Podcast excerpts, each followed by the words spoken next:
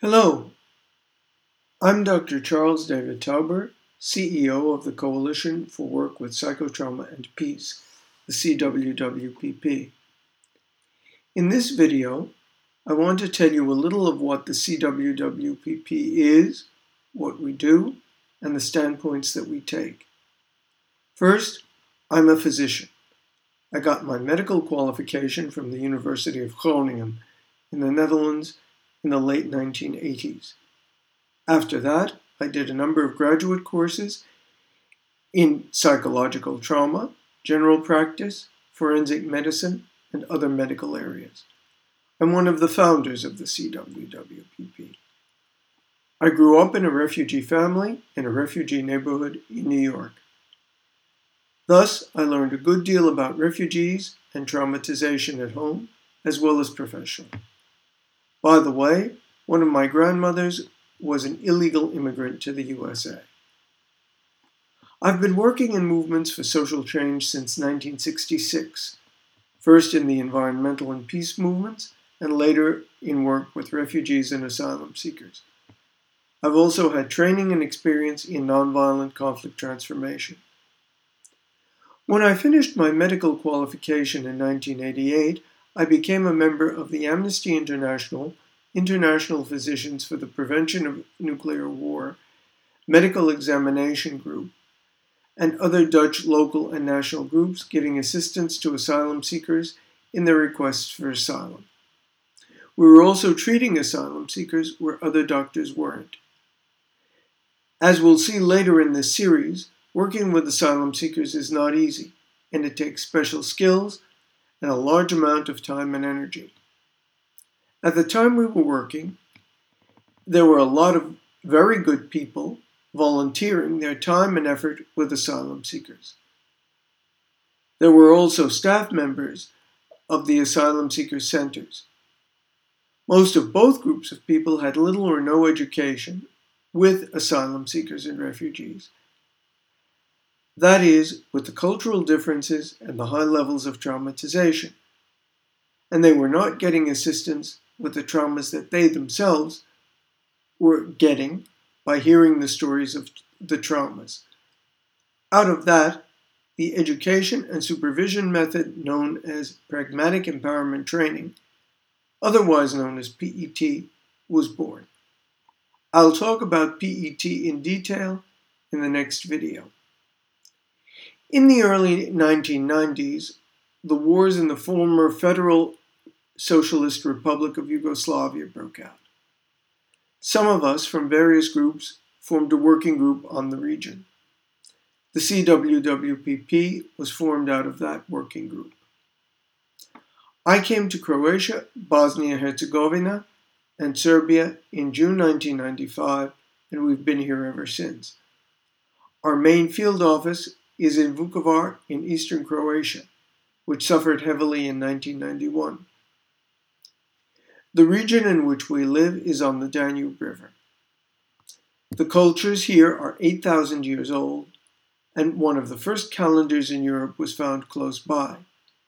It's a beautiful and fascinating place, but also a sad one in many respects.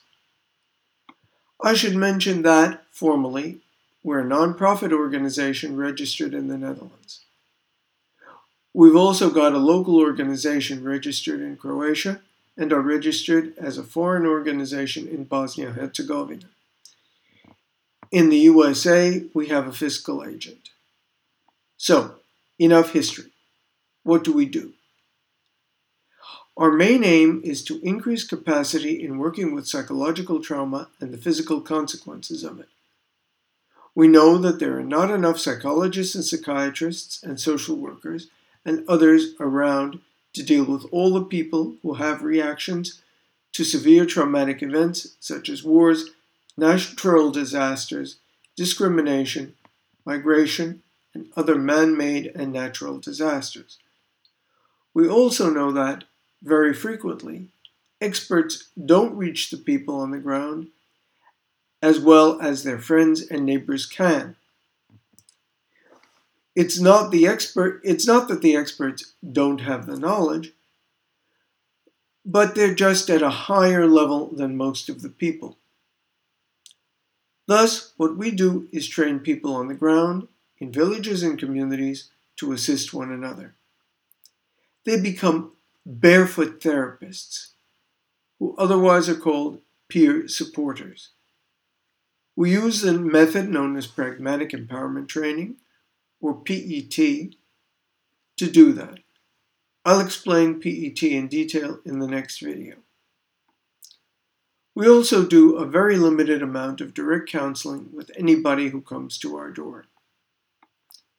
Another important part of our work is giving psychological supervision to people who are assisting other people.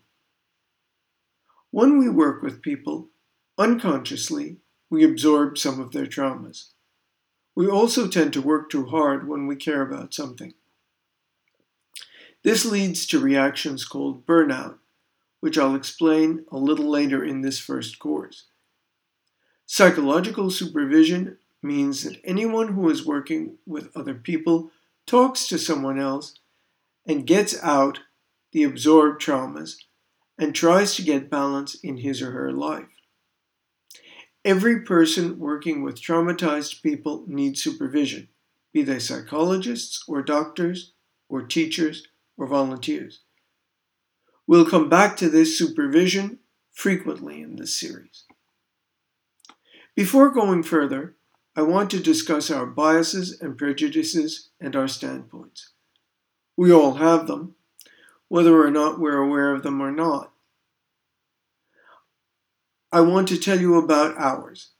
I would ask you to become aware of yours, whether or not you tell us about them.